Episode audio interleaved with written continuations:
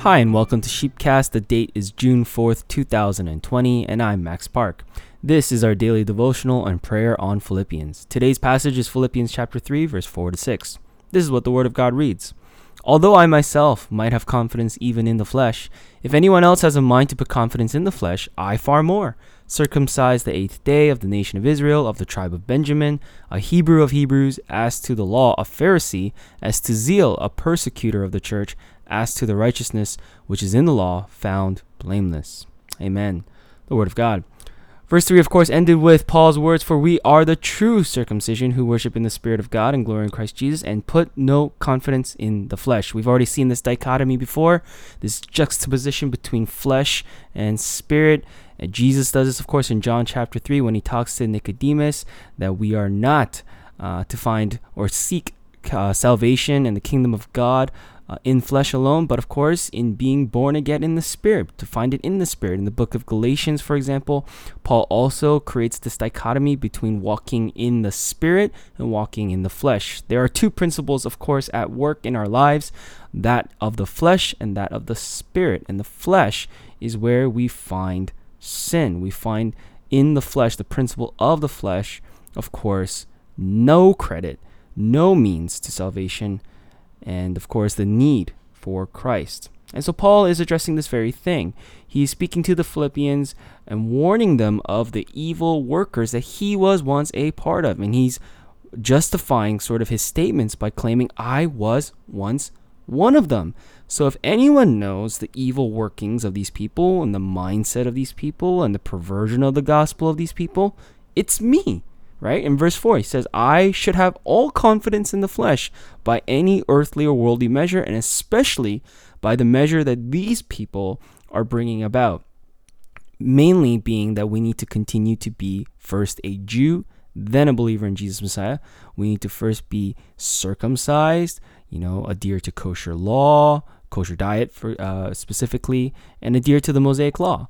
Um, those are not completely untrue statements in the sense that there are still elements of the Old Testament um, that, although fulfilled in Christ, right, as he is the fulfillment of the laws, there are still, for example, the Ten Commandments or moral laws that we continue to adhere and respect because they're universal, they're moral laws.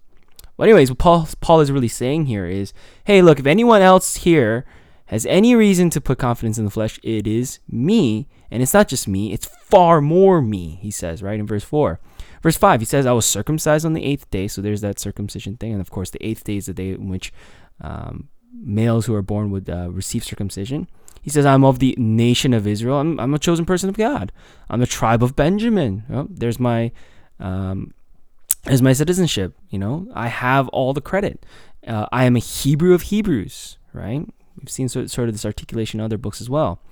Uh, as and then he says, as to the law that they keep referring to, I was a Pharisee. I was a person who executed law. I was a person who who dedicated his life to the law, right? And then as to zeal, meaning passion, a persecutor of the church. He was so passionate about his faith that he saw Christianity as a threat to his faith, and he was persecuting the church. And of course, we know the story of Paul and his conversion.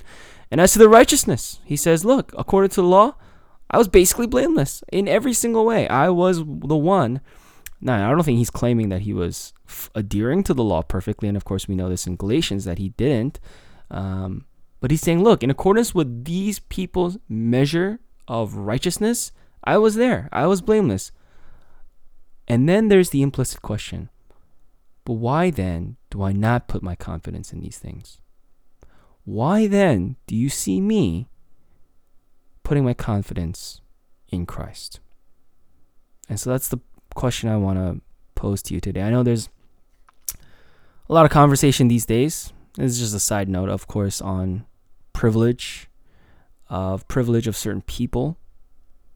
Without commenting, without commenting too deeply on this, at least on this podcast, I'd like for you to ask yourself this question. Yes, there is societal privilege yes, there is um, a certain um, underclass of citizens, a sector of these people in every country, in every system, in every political structure. But, brothers and sisters, our citizenship is in heaven and our confidence is in Christ alone.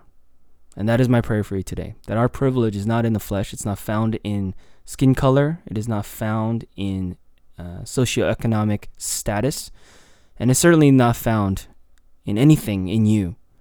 Your confidence alone is found in Christ. Let's pray. Heavenly Father, we thank you so much. We thank you so much for the confidence we can have, uh, not in ourselves or any element of ourselves or any nature that we ourselves possess, but Father, that our confidence is found in Christ alone, Christ Jesus, who died on the cross for our sins. We thank you so much for that gift. And I pray that all brothers and sisters this day would remember this truth. We pray all this in the name of Jesus Christ. Amen. Thank you for joining us today. And if you're enjoying this podcast, please check out our church Facebook page called Sheepgate Fellowship and our YouTube channel by the same name. You can join us in worship on Sundays via live stream at 12:45 p.m. Eastern Time, and the link for that is on our Facebook page. I hope the Lord blesses you this day and enjoy. God bless.